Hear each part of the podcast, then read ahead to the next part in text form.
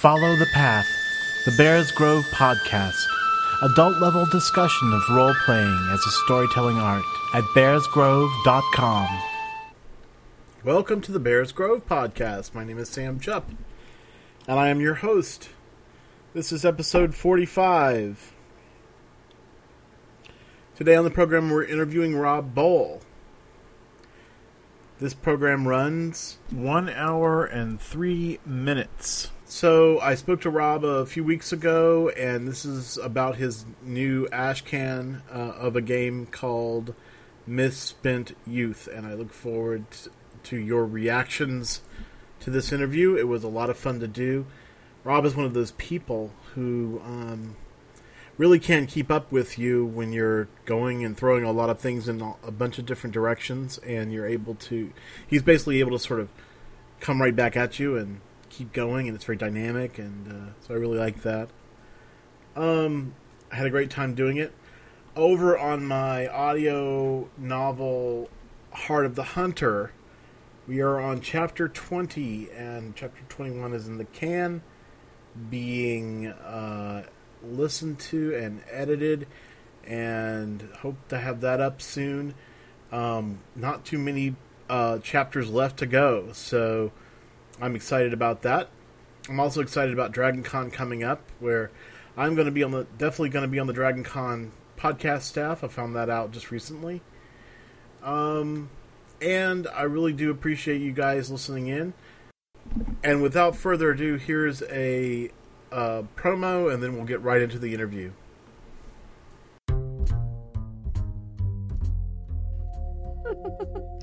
this ought to teach him. Evening, Brownie. How about you step away from the axe? I am not a brownie. I am a fae. Fae? Wait a second. Robin Goodfellow. Ah, so you know of Puck the Trickster? Yeah, I know you. Acrianus, the Giddy Galleon, a dice game. Remember me? Oh. Billy Bob Beddings. Of course. Kinda rude, don't you think, to come calling on an old friend from the stomping grounds and just help yourself to his weapons. Sounds like trouble. Well, you started it. Beg your pardon? You stole a scribe's birthday. My cousin's scribe. The Dark Goddess isn't pleased you're releasing your new adventure on 080808. That's why the promo's called Billy's Crazy Eights Shifter. August 8th is when the Case of the Pitcher's Pendant is out on Amazon.com, and I'm looking for listeners to give up the greenbacks for the Dwarf Detective. Well, aren't we feeling a bit full of ourselves? Scrappy? Or perchance you do not know that Digital Magic, the sequel to Chasing the Bard, will also be available for purchase on August 8th. Happy birthday, Pip! Two sequels to two award nominated books available on the same date like I said, sounds like trouble. Yes, double trouble. On August 8th, 2008, show your support for the Dwarf Detective, the Fey Trickster, and podcast fiction. Purchase your copies of The Case of the Pitcher's Pendant by Tee Morris and Digital Magic by Philippa Ballantine on Amazon.com. We've seen the days of the FDO and Palm's Daddy. Now comes 8808. The day of double trouble. All right. So we're working together. Behave. You think you can make me? I got Beatrice here. What do you got? Not bad, Shifter. Not bad.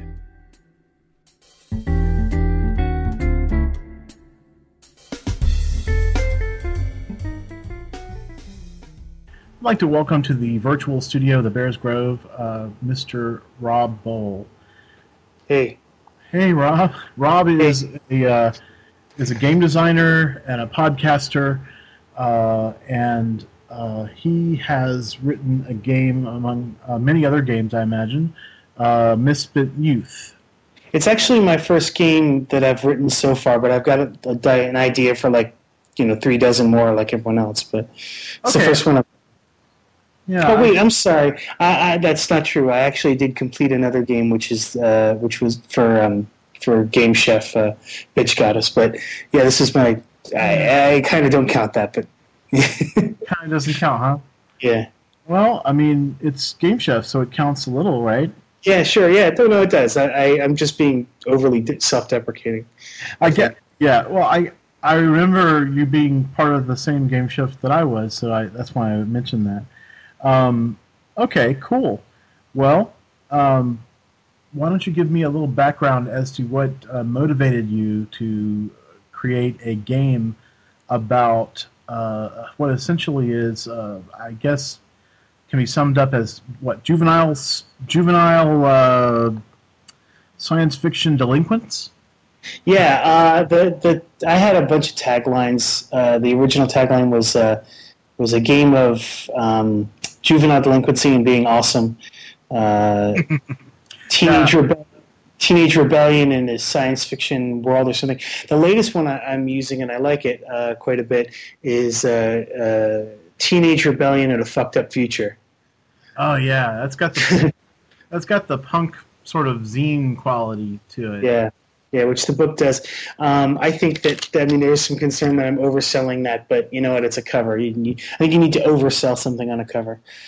Well, and you know, compared to certain other covers, we could talk about. Um, this cover is relatively tame. Uh, Yeah. oh, are you referring to Coxzilla? yes.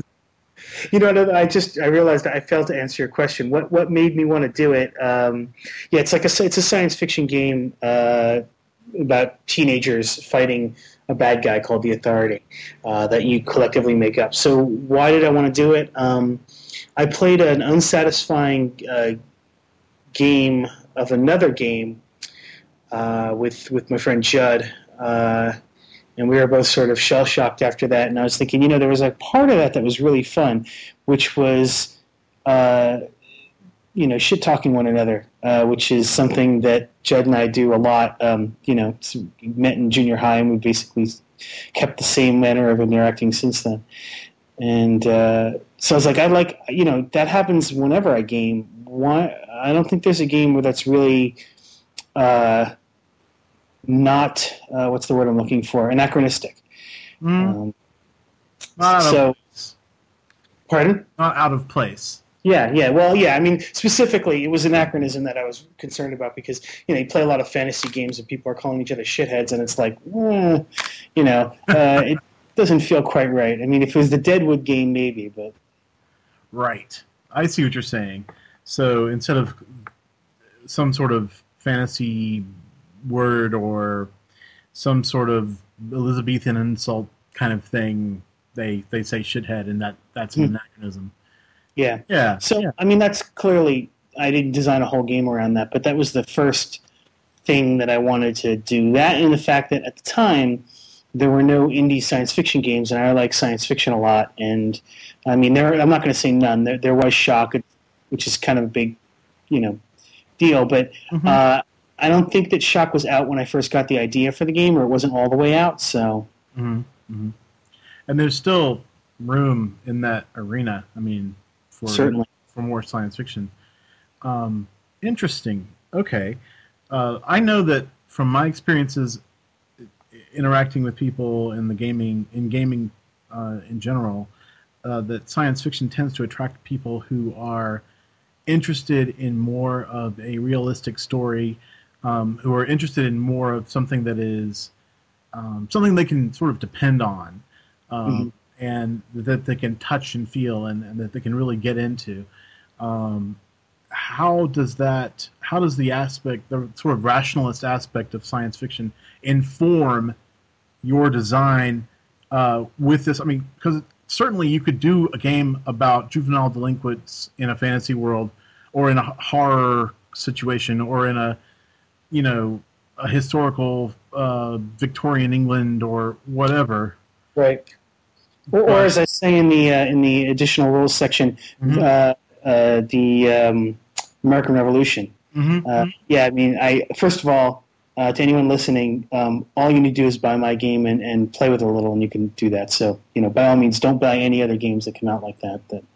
That Uh, no, but um, by by the rationalist thing, do you mean like the you know scientific accuracy thing, or Um, the speaking of rationalism uh, as a like response to um, superstitions, uh, Oh. spirituality, uh, um, more as opposed to the more magical slash romantic um, uh, genres of fantasy and and other and like pulp and that sort of thing.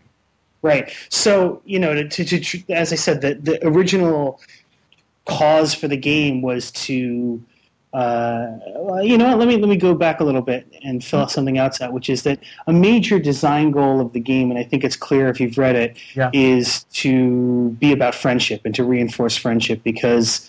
Um, I'm a very non-competitive. Well, I, li- I like to think of myself as a non-competitive person, but in point of fact, I'm extremely competitive, and I feel like shit about myself when I get competitive because I don't like the person I become.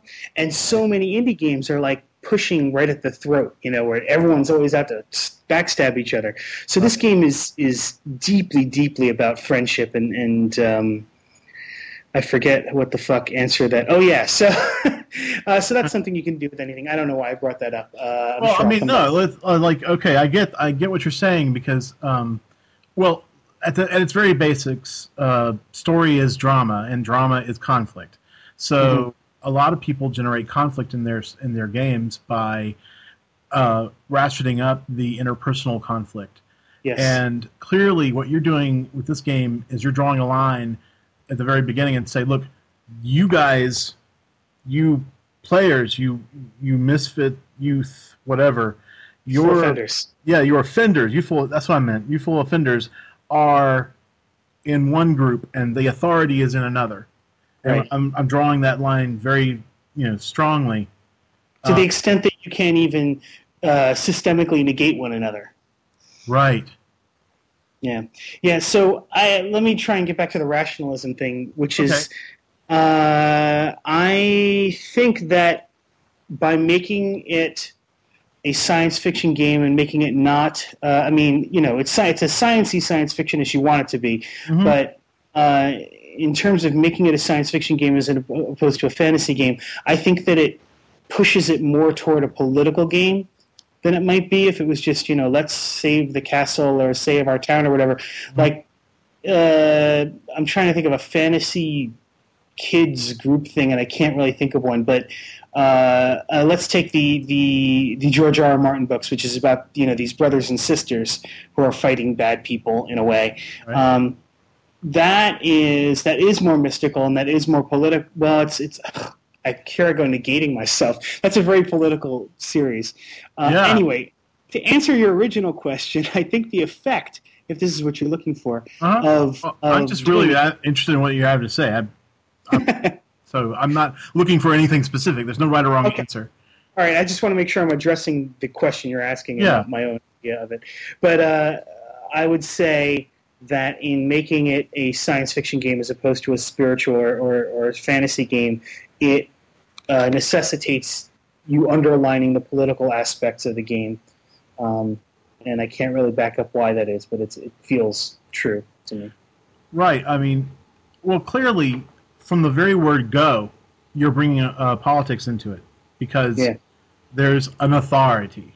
Yeah, The authority is essentially the government, or is essentially. I mean, I noticed that there's a lot of interesting commentary in the kinds of authority that there can be. I mean, I'm not. I'm not sure if that was a purpose, uh, your purpose or not, but there was a lot of like, okay, there's a a, a utopian kind of authority. There's a uh, there's a um, bureaucratic authority. You know, it, it just you know they're not necessarily evil. They're just really like over organized or Yeah. whatever.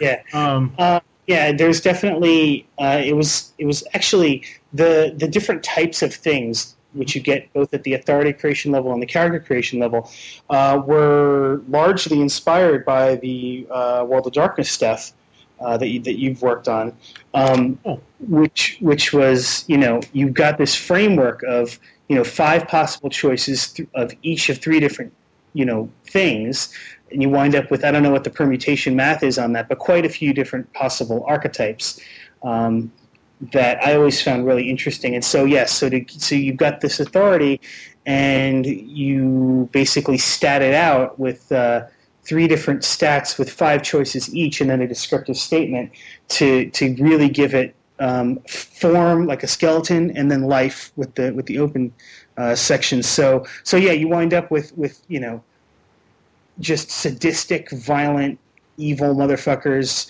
Or people who are doing what they're doing because they think it's what's best for you, um, and I think that it's fun to play with that range of things. Right, and uh, in addition, I I'm getting that um, the authority player is going to be able to kind of change and morph that and add elements as they go along in the story. Um, the one, the thing that was interesting to me um, about this system, uh, about the way that you have structured it, is that you have a definite structure to the episodes. Yeah, yeah, that was a big deal to me. I, I, I don't remember exactly where it came along, but the the game is structured like a three act, like follows a three act structure as as as you would get in drama. Right. Um, you could you could almost slot commercials into these. I mean, that's awesome. Yeah. Um, um, yeah, I, I, posted about it somewhere and I got no reaction. And then I posted about it somewhere where things are fuzzier and touchier. And I was like, please, someone, no one paid attention to this. And, and it became, uh, you say that I suck by deciding to put this out. And it was like, oh, and I was going to abandon it all. And then I, then I heard um, Luke Crane talk about Burning Empires on Ryan Macklin's show, where Luke was basically saying, my game does this and you may hate it, but it's not for you. And if you don't like that go fuck yourself. And and like that was really inspiring to me uh, and made me just decide to say you know there may be people who will be offended by this uh, but that's okay. And you know as as i'm sure you've heard over and over again people if people are offended that is not only not a bad thing it can actually be a good thing as long as you're not you know faking things to become to be offensive you know? Mm-hmm uh, if they're offended, they're thinking. Yeah. And, the, and that way you or at least reacting, feeling something. Right. There's something going on. You've kicked over their anthill, and right. Um, that's good. That's what art does, right? That's what supposedly what art is supposed to do. I mean, I don't know how you feel about role playing games as art. That's a big that's a big topic, but uh, I, I certainly think it's possible for uh, role playing game texts to be art, and I think it's possible for a given session of a role playing game to be art. And I don't think that um, it's being art makes it pre- precious and pretentious and, and, untouchable. I think that people have been. Uh, this is where I get political again. People have been fed this notion of, of art as a high culture thing for rich people and educated people. And the fact is that it's making art is what it what is you make art when you're a human being and have a little bit of extra time, you know. Right. Exactly. And and when you're um, I mean you you make art by getting up in the in the morning and and chewing your cornflakes. I mean, to a certain extent, it, it, it you go to get you only get into Warhol and all that stuff. You, you make art by stocking your shelf with Campbell soup cans. But um, you know, anyway, I mean, I thought you were going to go with like you know a euphemism for what happens after the cornflakes. Make oh, oh well, there's that too. I, am sure we, I can might, might even be able to get a uh, grant for that. Um, anyway, yes, anyway, moving right along. Sure. I really did. I really did enjoy the fact that you have these seven steps in this and seven scenes essentially, and that's tightly scripted. I mean, it's the thing of it is a lot of people go, "Oh my god, that's terrible." I mean, they might say that, but if they try it, they'll find the constraint will cause them to be a little more creative. I think in their in the scene uh, framing. Yeah, and, and, sorry, go ahead. One of the things I learned from Primetime Adventures, running Primetime Adventure, is, is it's very difficult to frame scenes that will be compelling because you have to because uh, you're uh, uh, especially with a group of people who aren't used to story games. Um, for me, it was very difficult to frame scenes that didn't turn all mushy. You know, mm-hmm. that didn't lose. I mean, they, they didn't have a kind of uh, kind of a boundary inside of them. Um, I didn't know where I was going next. You know, Yeah. there, it was difficult to because I was sort of throwing tendrils out and hoping somebody would grab a thread, and it was it was interesting. But um, Yeah. One Yeah. thing that I found is that as a GM, um, games, even games that I like a lot, where they don't give me something to to do as a GM, like they don't tell me how to structure the session, I find those games really hard uh, to play.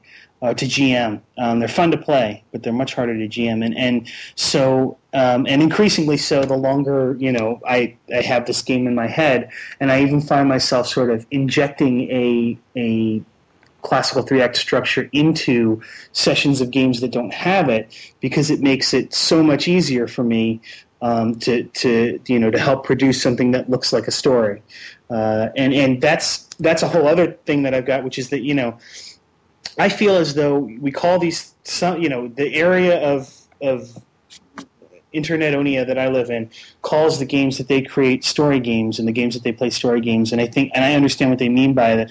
But it got me thinking like very few games have actually rules that promote story. Most of the rules in these story games um, pr- either promote um, character exploration and theme exploration which is awesome but not quite story um, or um, perhaps the phrase story games refers to the fact that the rules interact with story things rather than with physics.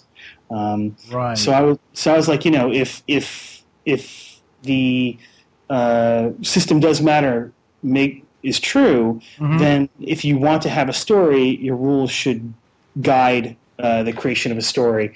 Uh, which I hope doesn't sound dickish to everyone who hasn't done this.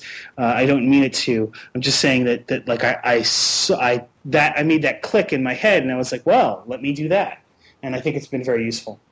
Well, like this is your game, so you you know you uh, have opened up your living room. You let us come down and, and sit, and we we should not bitch about the uh, upholstery.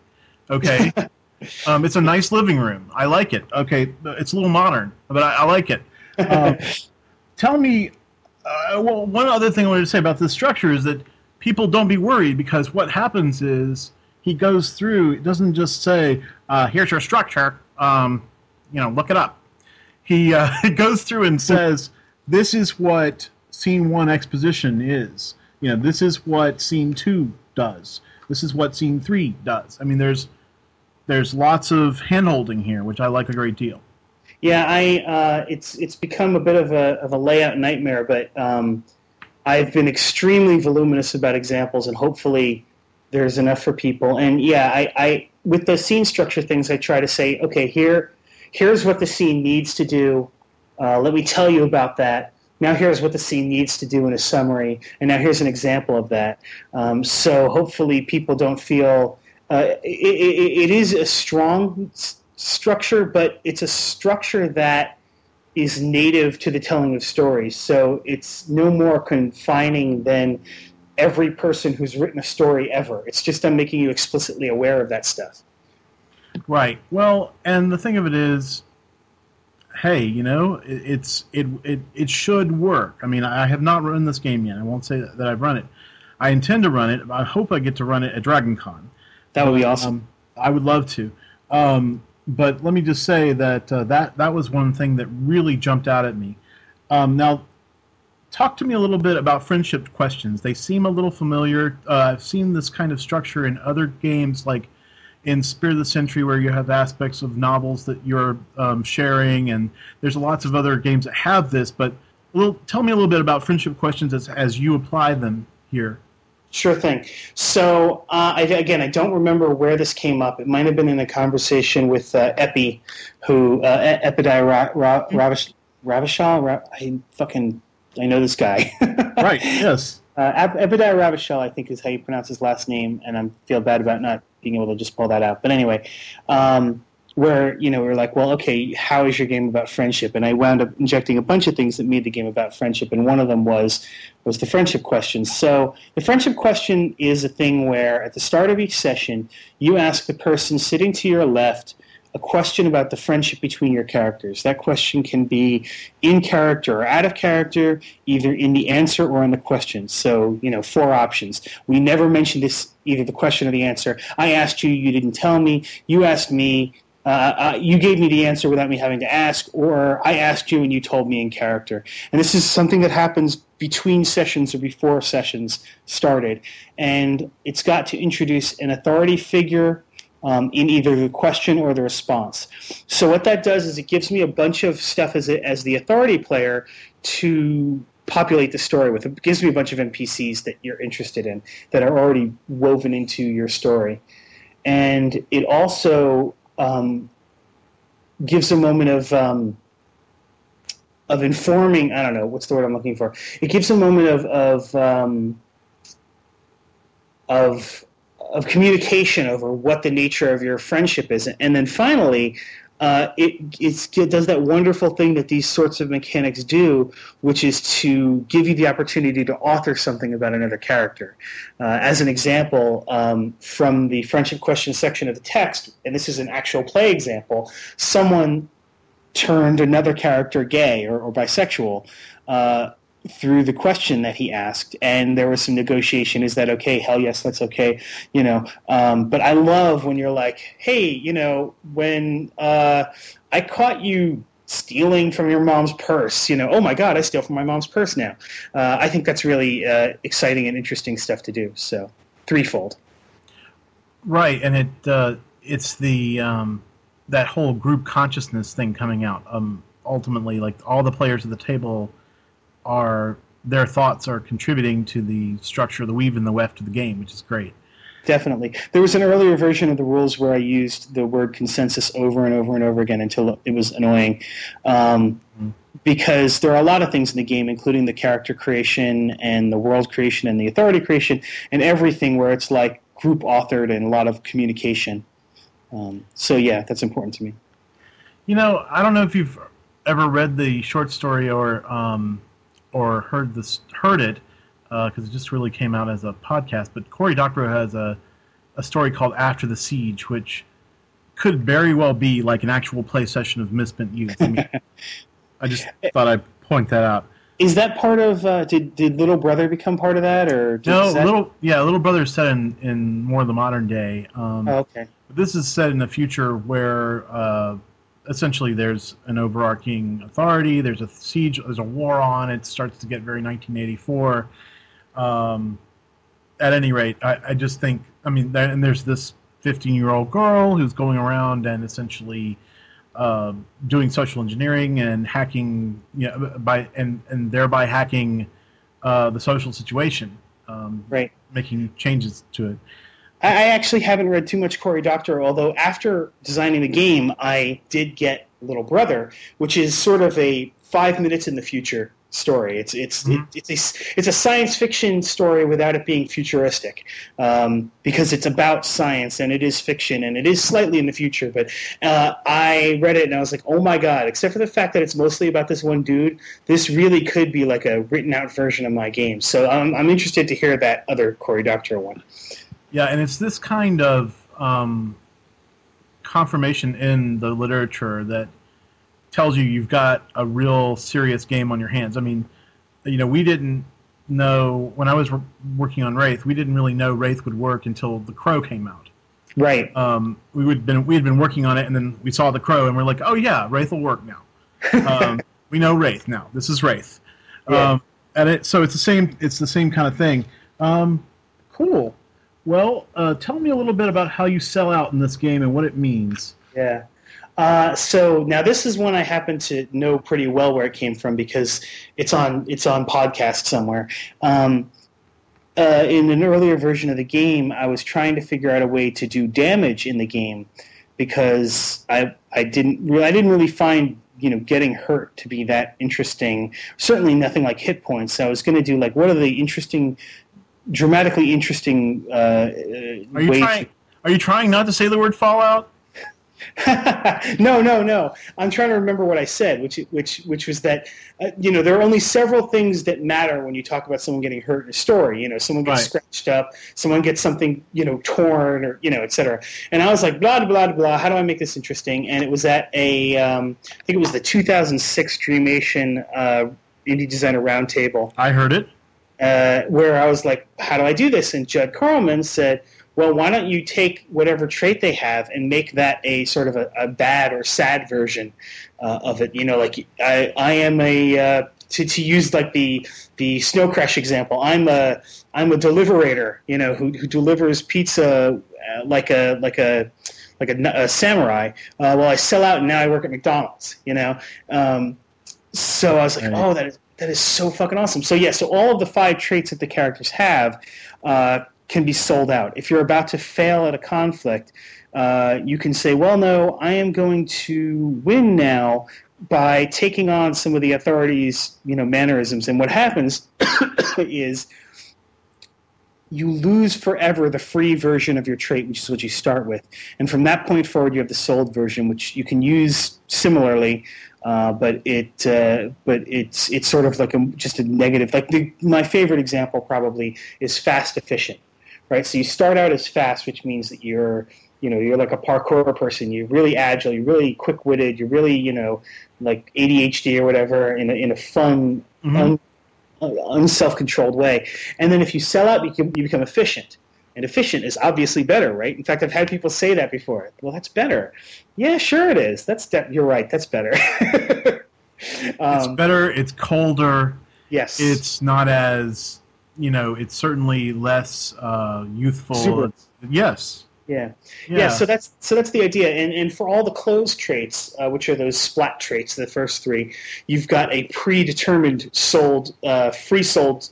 Uh, pairing, and you write down both so you can see where you're headed. And for the two open traits that you write, um, uh, you know, a, a short phrase yourself for, uh, you just get rid of the old one and write a new one. And, and what happens is when you win, uh, Daniel um, Levine, a friend of mine, Yeah. uh, has this great way of, of saying how to do it, which is you can't narrate something as a sellout unless it makes you feel personally bad.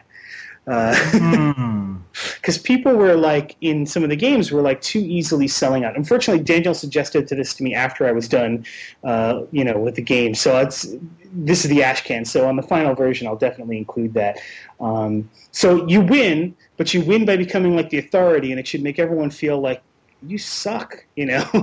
and then when you when one person has sold out all of their traits, that is the last session of the, of the series. Wow.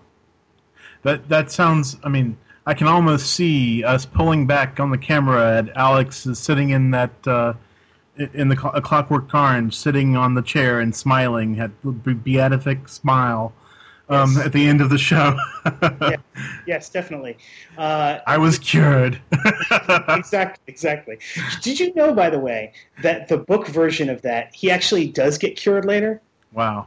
The book version, the one that came out in the United States, initially ended where the movie ended, uh, but the the original British version, the final uh, chapter is him like like several years later when he has a kid, and he's and he's completely like. Basically, he's like, uh, "Boys will be boys," uh, Wow. which which kind of is pretty fucked up. I, the whole point was you can't make someone good; they have to choose to become good. Because uh, Anthony Burgess, um, that's the author, I think it is, is was a Catholic, and he was very much about um, free will. So the fact that someone would try to make someone uh, good. Uh, was a problem for him. So, so he he has this redemption of his character in the last chapter, but it's also a letting the kid off the hook. So mine mine makes it really messed up. Yeah, I tried to read that in high school, and uh, it twisted my brain up so bad that I, I had to put it down. Just the the, the jargon. But um, Oh, yes. I would love I'd love to go back and try it now that I think about it. That'd be, that Oh, it's it's totally. I'm like I got it. I got through it thanks to audiobooks. It's basically the only way I read now, and uh, excellent. and yeah, it's it's really good. You know the scene where he has that threesome that's all cute and funny in the movie? right. It's with two 10 year olds in the book. Eek! yeah. Oh my And- god! and it's not funny. No, no, no, bad. So maybe yeah, it's it's very bad. Uh, Maybe I don't want to read it now. well, it's not detailed. It's just like, oh my Yeah. god, they're ten. right. Exactly. yeah. Wow. So it's a good Well, book. Yeah. It's- Well, uh, great, great movie though. I mean, and you can't you can't talk about Misspent Youth without talking about Clockwork Orange. you can't talk about Misspent, Misspent Youth without talking about Snow Crash. And in fact, uh, one of the big one of the things when I was reading about relationship uh, about friendship questions, the there was a line in Snow Crash where uh, Hero is saying, "Does Juanita think Hero is an asshole?" Is like one of the big questions of his life Uh huh. and that, that's that was something that just sort of popped up to me uh, as I was reading. It's just because that's one of the big core points of of the uh, of that character's progress is Right. does Juanita think Hero is an asshole? Right. Um, and that could be a perfect friendship question. it totally uh, could. So anyway, um, how am I going to prepare for this if I if I run it in Dragon Con? What what what are the what is the short form? Well, in a in a one shot, I would recommend you don't run it with more than four people. Uh-huh. um, because I I like to play with five people. It's just every time I've tried it at a con, it hasn't gone. Uh, it's gone too quickly. I mean, too slowly. Uh, another thing is um, you probably have to be a little bit more dictatorial um, in in world creation because it the system and the ethic really Mhm. pushes you toward finding things everyone's excited about. But I have found sometimes that if you do that at a con, you you, you I basically want it, it can wind up taking too long. Now, a lot of times I wind up uh, asking things like, "Does anyone think that they can't enjoy that?" Rather than "Is everyone excited about that?" Which is kind of sad. But if you want to get through a whole session at a con, which it totally can be done, you kind of have to do it that way. I think. Right, and so you're talking about. I was going to say, well, do you pre-create characters? What do you do? But you're saying go ahead and start from the beginning and, and play it as written, right? Yeah, I tried pre-creating characters once or twice. It just it's nowhere near as interesting. I think. Mm-hmm. Yeah, I agree. I, I would say be to be very specific. Limit yourself to an hour and a half to two hours of prep, and you can actually uh, run the, the whole story in two hours. If you are willing to go from conflict to conflict and probably skip interstitial scenes, uh, you know, which doesn't say that you're not going to role play. It just means things would need to be tighter. Right. It's um. So that's that's how it moves quickly and, and gets done. Um, uh, uh, t- towards the end. So you finished actual sessions in a con setting. Before. Yeah, most of the time I finish con- uh, full sessions now. Um, Awesome. Yeah, I, I have to be more disciplined about about cutting things off at an hour and a half to two hours. Though I'm I'm not very good because I'm I'm the guy who's eventually going to be selling it. I don't want people to be like, "Hey, why is he rushing me?" Right. At the same time, you know, people need to remember that it's very satisfying to get through something. Yes, totally. Put a to put a bow on the end of the story. Yep. Um, so, uh, I, I am dying to know what.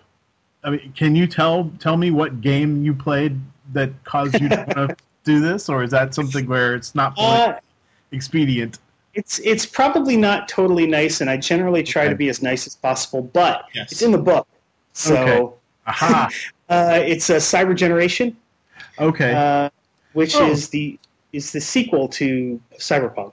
right. Right. Right. Okay. and, and we played a session uh, called Napkin Girl, which was um, to go into why I had a problem with it would probably be really mean. Just suffice it to say that Yeah. it it it, uh, it had some disturbing things in it, and also friends of mine, uh, my my friend and I were not able to do much. We were kind of frustrated to in terms of doing anything. Um, So it's But- sort of a waiting for Godot moment. Uh, Well, it's like I mean, as an example, uh, Judd uh, was this homeless kid, and he decided to um, uh, wrap himself up in a trash bag and lay on the ground when the bad guys came into the room.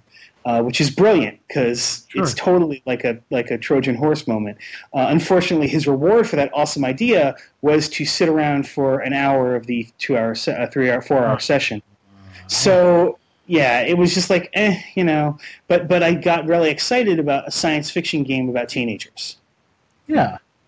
Now, do you think that? I mean, what about the uh, the whole worship of youth culture that we seem to have in at least the United States. Um, is this a commentary on that as well? Huh. Po- by accident, possibly. Uh, certainly, in, in my mind is the um, oh, I can't remember. There was like a frontline documentary or something uh, called the, uh, the the Merchants of Cool or something like that, Mhm. and it was a it was about these people who like work for MTV and stuff and go out to to to like show like punk shows and stuff and and f- or or dance clubs and find out what's what's cool. Um, Uh, yeah. and and, it, and turn it in instantly into something commodified, and and how they're actually going a little bit in the other direction now, where they are seeding things uh, into the culture and trying to make them cool, and that's certainly creepy and, and disgusting. And Astroturfy, yes. yeah, yeah, Yeah, that brings to mind Connie Willis's uh, uh, Bellwether, the uh, novel, which I recommend to you. Uh, I don't know if you've read it yet, but it's awesome. It's about it's basically about that kind of thing where uh, she's a scientist studying fads, uh-huh. uh, and she studies she studies why certain things are fads and why why they aren't, and and what happens as a result.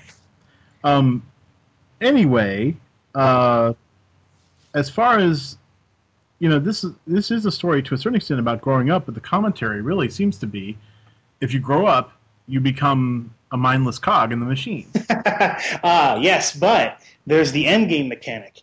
Um, if you have uh, more uh, free traits than sold out traits, Mhm. then you have a, a positive, happy ending kind of story uh, where you grow up and you don't become an asshole. Um, Wow. uh, if you if you you can also if you are free you can sell out all of your traits to save uh, one of your friends and give them a positive ending and take a negative ending yourself. Um, and i'm also i think it was Adam Dray who who was who like helped edit the game um, to, gave me an idea of uh, something to do uh, which was have people roll a d6 for each sold trait and for each free trait and compare the totals and that way you don't wind up with a situation where it's deterministic and you already know before end game whether or not you had a happy ending um, which i might do for the full version of the game Fascinating. Okay, that's. I mean, that's good. I'm glad that there's. You know, even though with games like Wraith, where there is no happy ending, or Vampire, uh, there's no happy ending. Um, I like having, having games with happy endings. It's my favorite thing to do. Uh, I should- a, a should- possibility of a happy. yes i should note that it's it's pr- I, I don't know but it's probably rare Yeah. because um, well first of all i haven't been able to get anyone to play a complete series including me and that's part of the reason i'm ash canning Mm. uh, also to sort of play test the text because i know the game works um, but uh, uh, i suspect that getting a happy ending is relatively rare because if one of your friends is all the way sold out, you're probably selling out to some degree, or you know, because if not, you're letting one person dangle, which is an interesting story, and that's fine. I suspect social pressure will be such that people don't tend to do that. Right. I mean, this thing could be. Um, it could be a St. Elmo's fire. thing. It could be. A, it could be a, a Breakfast Club sort of story. It could be Yes. a. It could be a Blade Runner. I mean, Yep. you know, you could. And there's actually, I'm sorry, go ahead. go ahead. No.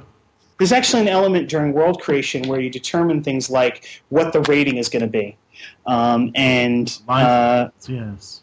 Yeah, uh, it's sort of like lines and veils. Yeah, um, uh, that's that's like that's people are sort of shitting on that lately. So, like, I was like, oh, I don't want to quite do lines and veils because I'm a mindless drone that follows what's popular. Right. Um, yeah. But let- you know, I mean, we, we're we we find patterns and we try to Yeah. match them, sort of, and at least and it. I think it helps understanding, but you're right. I mean, it's it's different. I actually don't mind lines and veils discussions, but it just seemed right to me to do it in this way. Um, and so, you know, you can pick G, PG, PG 13, etc., and or, or whatever you want. They actually talk about using TV ratings or video game ratings. Um, and there are some people who are like, you should drop that because you got fucking shit and cunt and all this other stuff in your text. Like, like why why are you going to play a G game with that? And I was like, you could, and it might be kind of cool, you know. Mhm. Um, so I uh, I think it's I think I, I I think it's okay to as adults say, hey, we want to play a G-rated game of misspent youth, you know, um, and limit yourself in that way. Mind making it really interesting, I think. Uh, and then the other part is these uh, is um, some like motifs where you set up science fictiony things, and then uh, themes where you pick like three things that you want to be hammering all the time in the game, like sex, um, race, class, uh, faith, homonegativity, that kind of stuff. Mm-hmm, mm-hmm. Yeah, I was interested in that you had uh, homonegativity as an as a just right out there in front, which I hardly approve of, um, because I wanted to see I, I want to see people with actual gender preferences uh, show up in games. Um, like, yeah, you know, with with I mean, because uh, having I was appalled at one point where I was I had finished a two year campaign of D and D with someone, turned and happened to ask them, "Hey, what's you know, is your character still a virgin?" And they couldn't tell me. Right, right. Sex is definitely a big thing in, in young adult fiction, and so um, I, I, did want to address it in this, and, and uh, it's also you know an obsession of teenagers. So sure. I wanted I wanted it to be something that was definitely there, but also you know class and race and all these other things. Um, I play with mostly white people because that's who plays role playing games for the most part. Unfortunately, uh, not that it's unfortunate that I play with white people, but that it's that it's that all that's all who plays for the most part. Um, and whenever I'm gaming, I'm like, so we're all white, you know, and and sometimes that can that can wind up saying, oh well, you know, do I want to even? I don't even think it's like people like no fuck like you know poor people. I don't want to play poor people uh, or or whatever ism you're interested in analyzing. Um, I think it's that it just doesn't occur to them, you know. So by putting that stuff out there as things you want to think about at the start of the game, um, I, I, mean, I certainly don't think it's like I'm I'm enlightening people or anything as pretentious as, as that. But if if it's brought up you will you might think about it and you might not think about it if it's not brought up and it's and it's something that you might be like hey i really want to try that. So that's really the, the goal there is to sort of say you know hey if you didn't happen to be thinking of this what about this? You know? Yeah i really am very amazed at people who without a without an eye blink can play a dragon or a goblin or whatever, and they can play any of these non-human races. But then you ask them to play someone who's not their cultural race, and they go, "Huh? Why would I want to do that?" I um, think that there's there's a two pronged element to that. One is that people are afraid, uh, people just aren't interested because it's not their experience, uh, or people are afraid, you know, if they're if they're not mean about getting it wrong and, be, and winding up being insulting. And I understand sure. that, but I think that if you say I don't want to get it wrong, you are suggesting that there's a fundamental difference, which is in itself kind of weird. And I say that as someone who has said, I don't want to get it wrong. So I'm not, you know, absenting myself from responsibility there. Right. Well, I mean, you know, in my games, uh, in my many times in my games, we've just discovered, oh, by the way, uh, this person is black. Uh, right. But I mean, and we hadn't actually thought about bringing that up yet uh, in the story, but it happened to be a fact that you know that came up at one point or another. Um, yeah. Because we don't, uh, you know, a lot of times, especially when you're doing free forms like what Cynthia and I do, you don't do a lot of, you know, classification of characters that come onto the stage. You say this person comes to the stage, boom, there they are. We're interacting with that person. We're not saying, well, you know, he was born in Mississippi right? that sort of thing. Like, like those like those six and seven page applications you used to have to do on mushes to get a supernatural character. Oh yes, yeah. absolutely. You know you know them well then. I do, I do, I do. Yes. Um, uh, wow. Yeah, that brings back memories. yeah, yeah the, the, kind of memories that make you go in the shower and rock and cry. Uh, yeah. Last time I did that, I wrote I wrote a very very long like a five thousand word essay for a character on a Serenity mush, and they said no, that won't, that won't work. And I, just, I, they didn't say this is what we find wrong or whatever. They just said no, won't work. And I just said, you know what, screw you and all that you stand for. Yeah. well, I mean, it's, that's a kind of of uh, style of play or mm-hmm. pre-play or whatever that I'm just not interested anymore uh, yeah. in. You know? Like I, I'm much more interested in uh, discovery during play than I am pre-planning. Oh yeah, well, especially since we I mean, I don't I don't know about you, but I don't have a lot of extra time to pre-plan a game anymore. Yeah, Uh, definitely. And also, I've discovered it's incredibly wonderful to just jump in. Yeah. Yeah, it's not. It's not. A, it starts as a necessity, and then it winds up being a necessity because it's the only thing that will, you know, get your your dopamine. You know, uh, because Hmm. Yeah. it's it, it becomes an addiction because it's like, wow, not only don't I have to do all of the ugly, heavy lifting shit that I don't want to do, but having it occur like extemporaneously, like, is so exciting. You know? Right. Well, what what do you think about trust in games like this? How Uh, how do I? I've, this is a big question for me. So how do I engender trust between and amongst players that will then result in the kind of role play in a game like Misspent Youth that I can we can push our boundaries without having to sort of do lines and veils. We know we can trust each other to know that you know Sam is really not going to go that far. Yeah, I think that for the most part, it's probably a good idea to, whenever you're unsure, get explicit. You know, I mean, I don't mean like when you're unsure, be as dirty as possible. I mean, like when you're unsure, you'd be like, hey, I'm about to make this person do this thing. Um, is that going to upset anyone? You know, like I had a situation where I, I was playing it, actually, the first time I ever played my game, uh, which was uh, last weekend at, at um, AdamCon and one of the players we were playing with played as in not run the game. Uh, one of the Mhm. players we were Yeah. playing with was like, I'm, I'm going to heroically threaten to rape this woman uh, to win this conflict. And I was like, Holy oh, shit!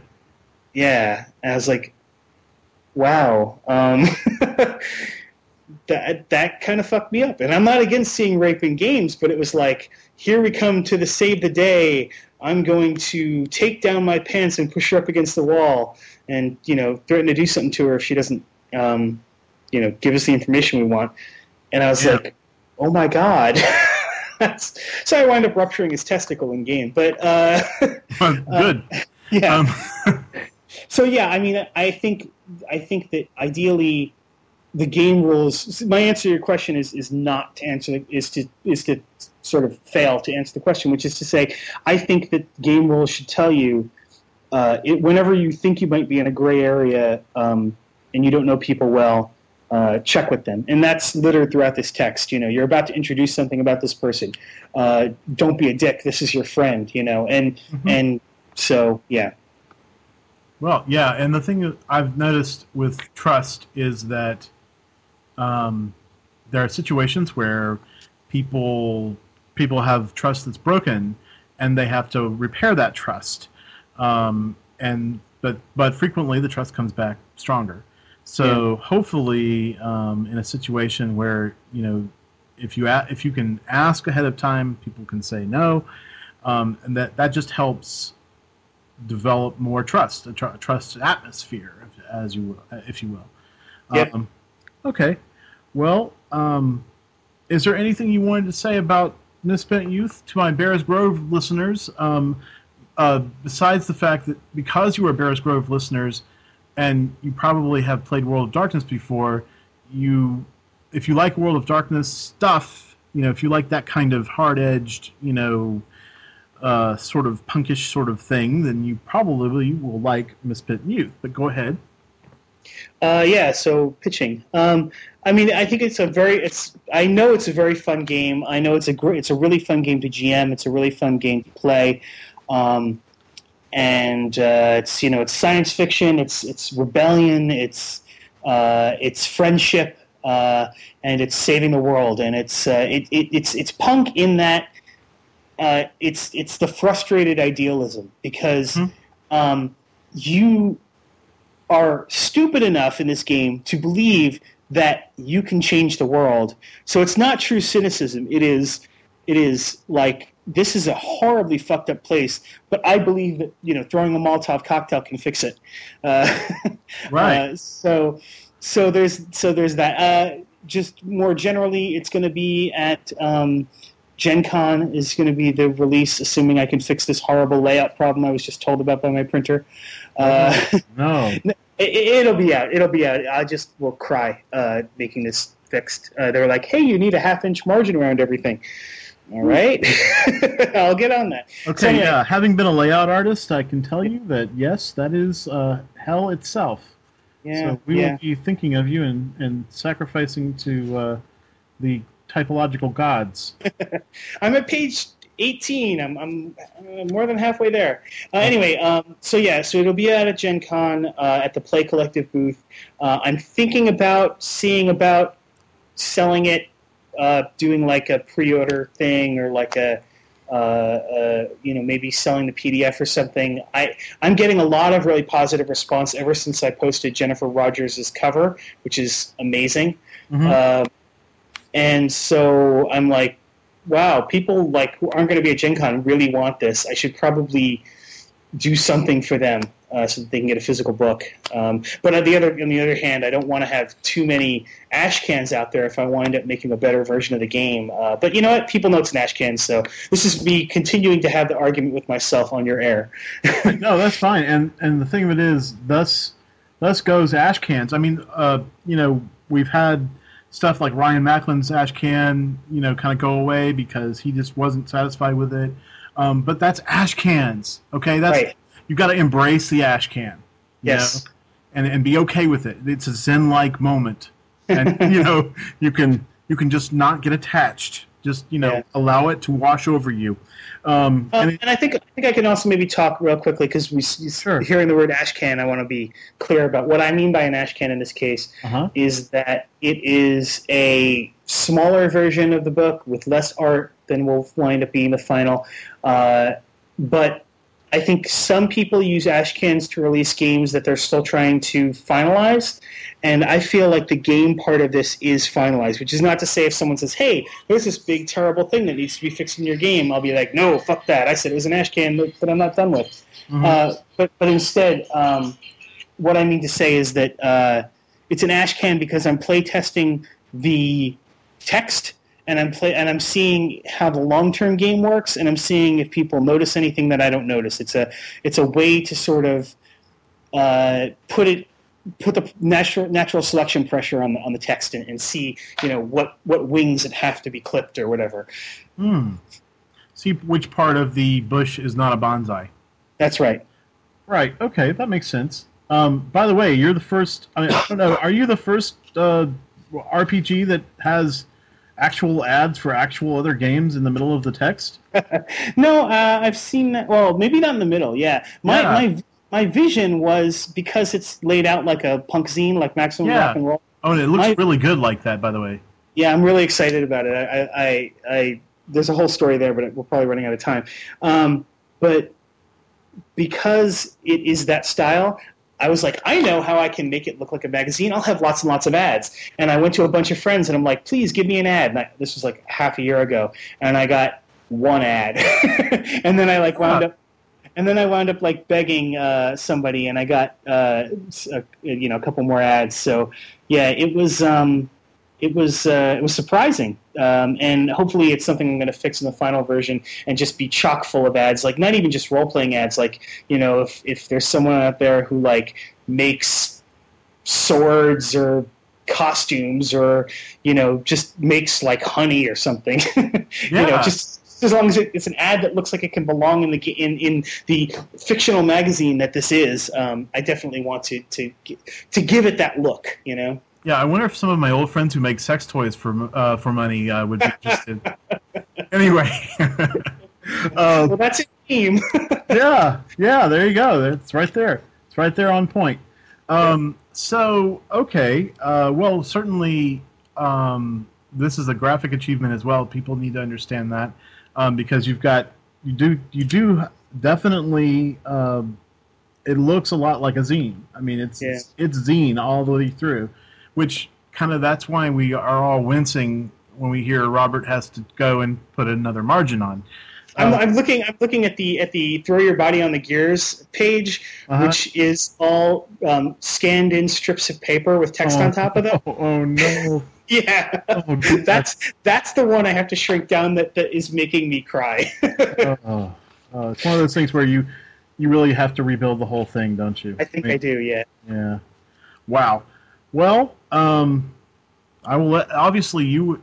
It's not me that has the time crunch. Bits are free, but Mister, I think you've got things to do.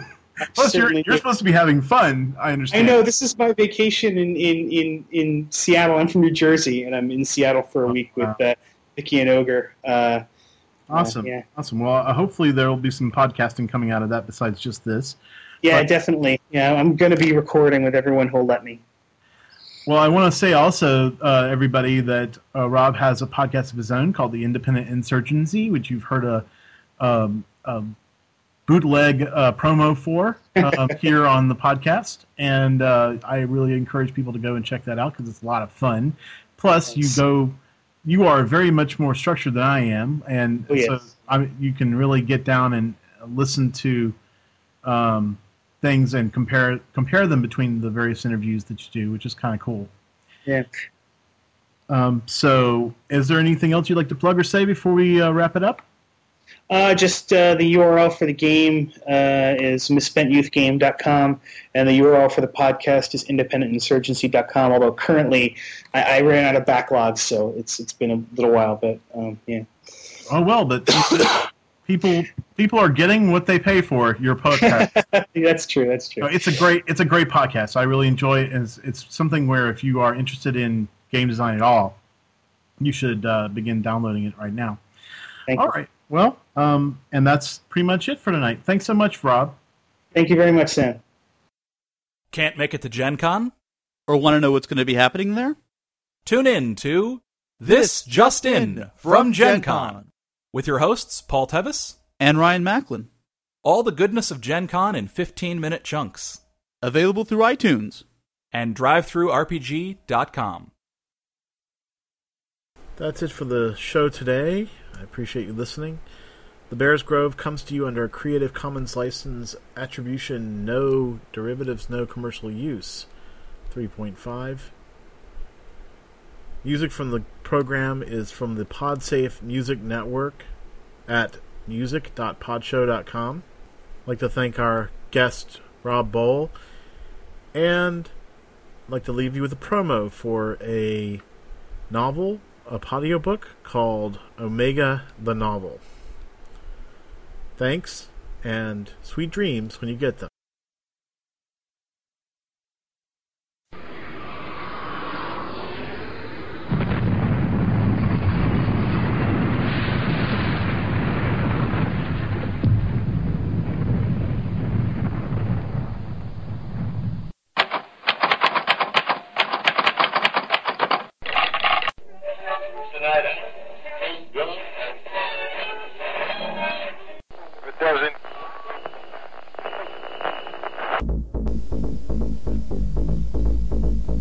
July 1947, a strange craft crash landed in the New Mexico desert. The military is dispatched to discover exactly what it is.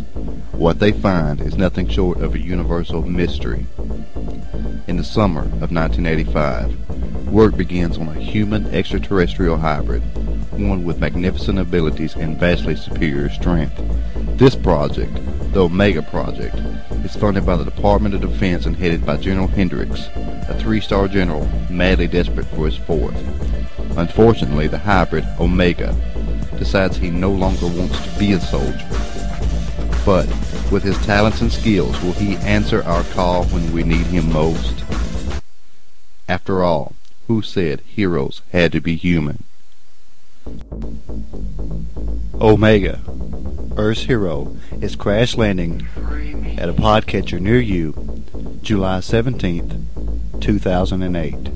Subscribe now at omegathenovel.podomatic.com and visit the MySpace page at myspace.com forward slash Omega the Novel or the blogspot at omegathenovel.blogspot.com.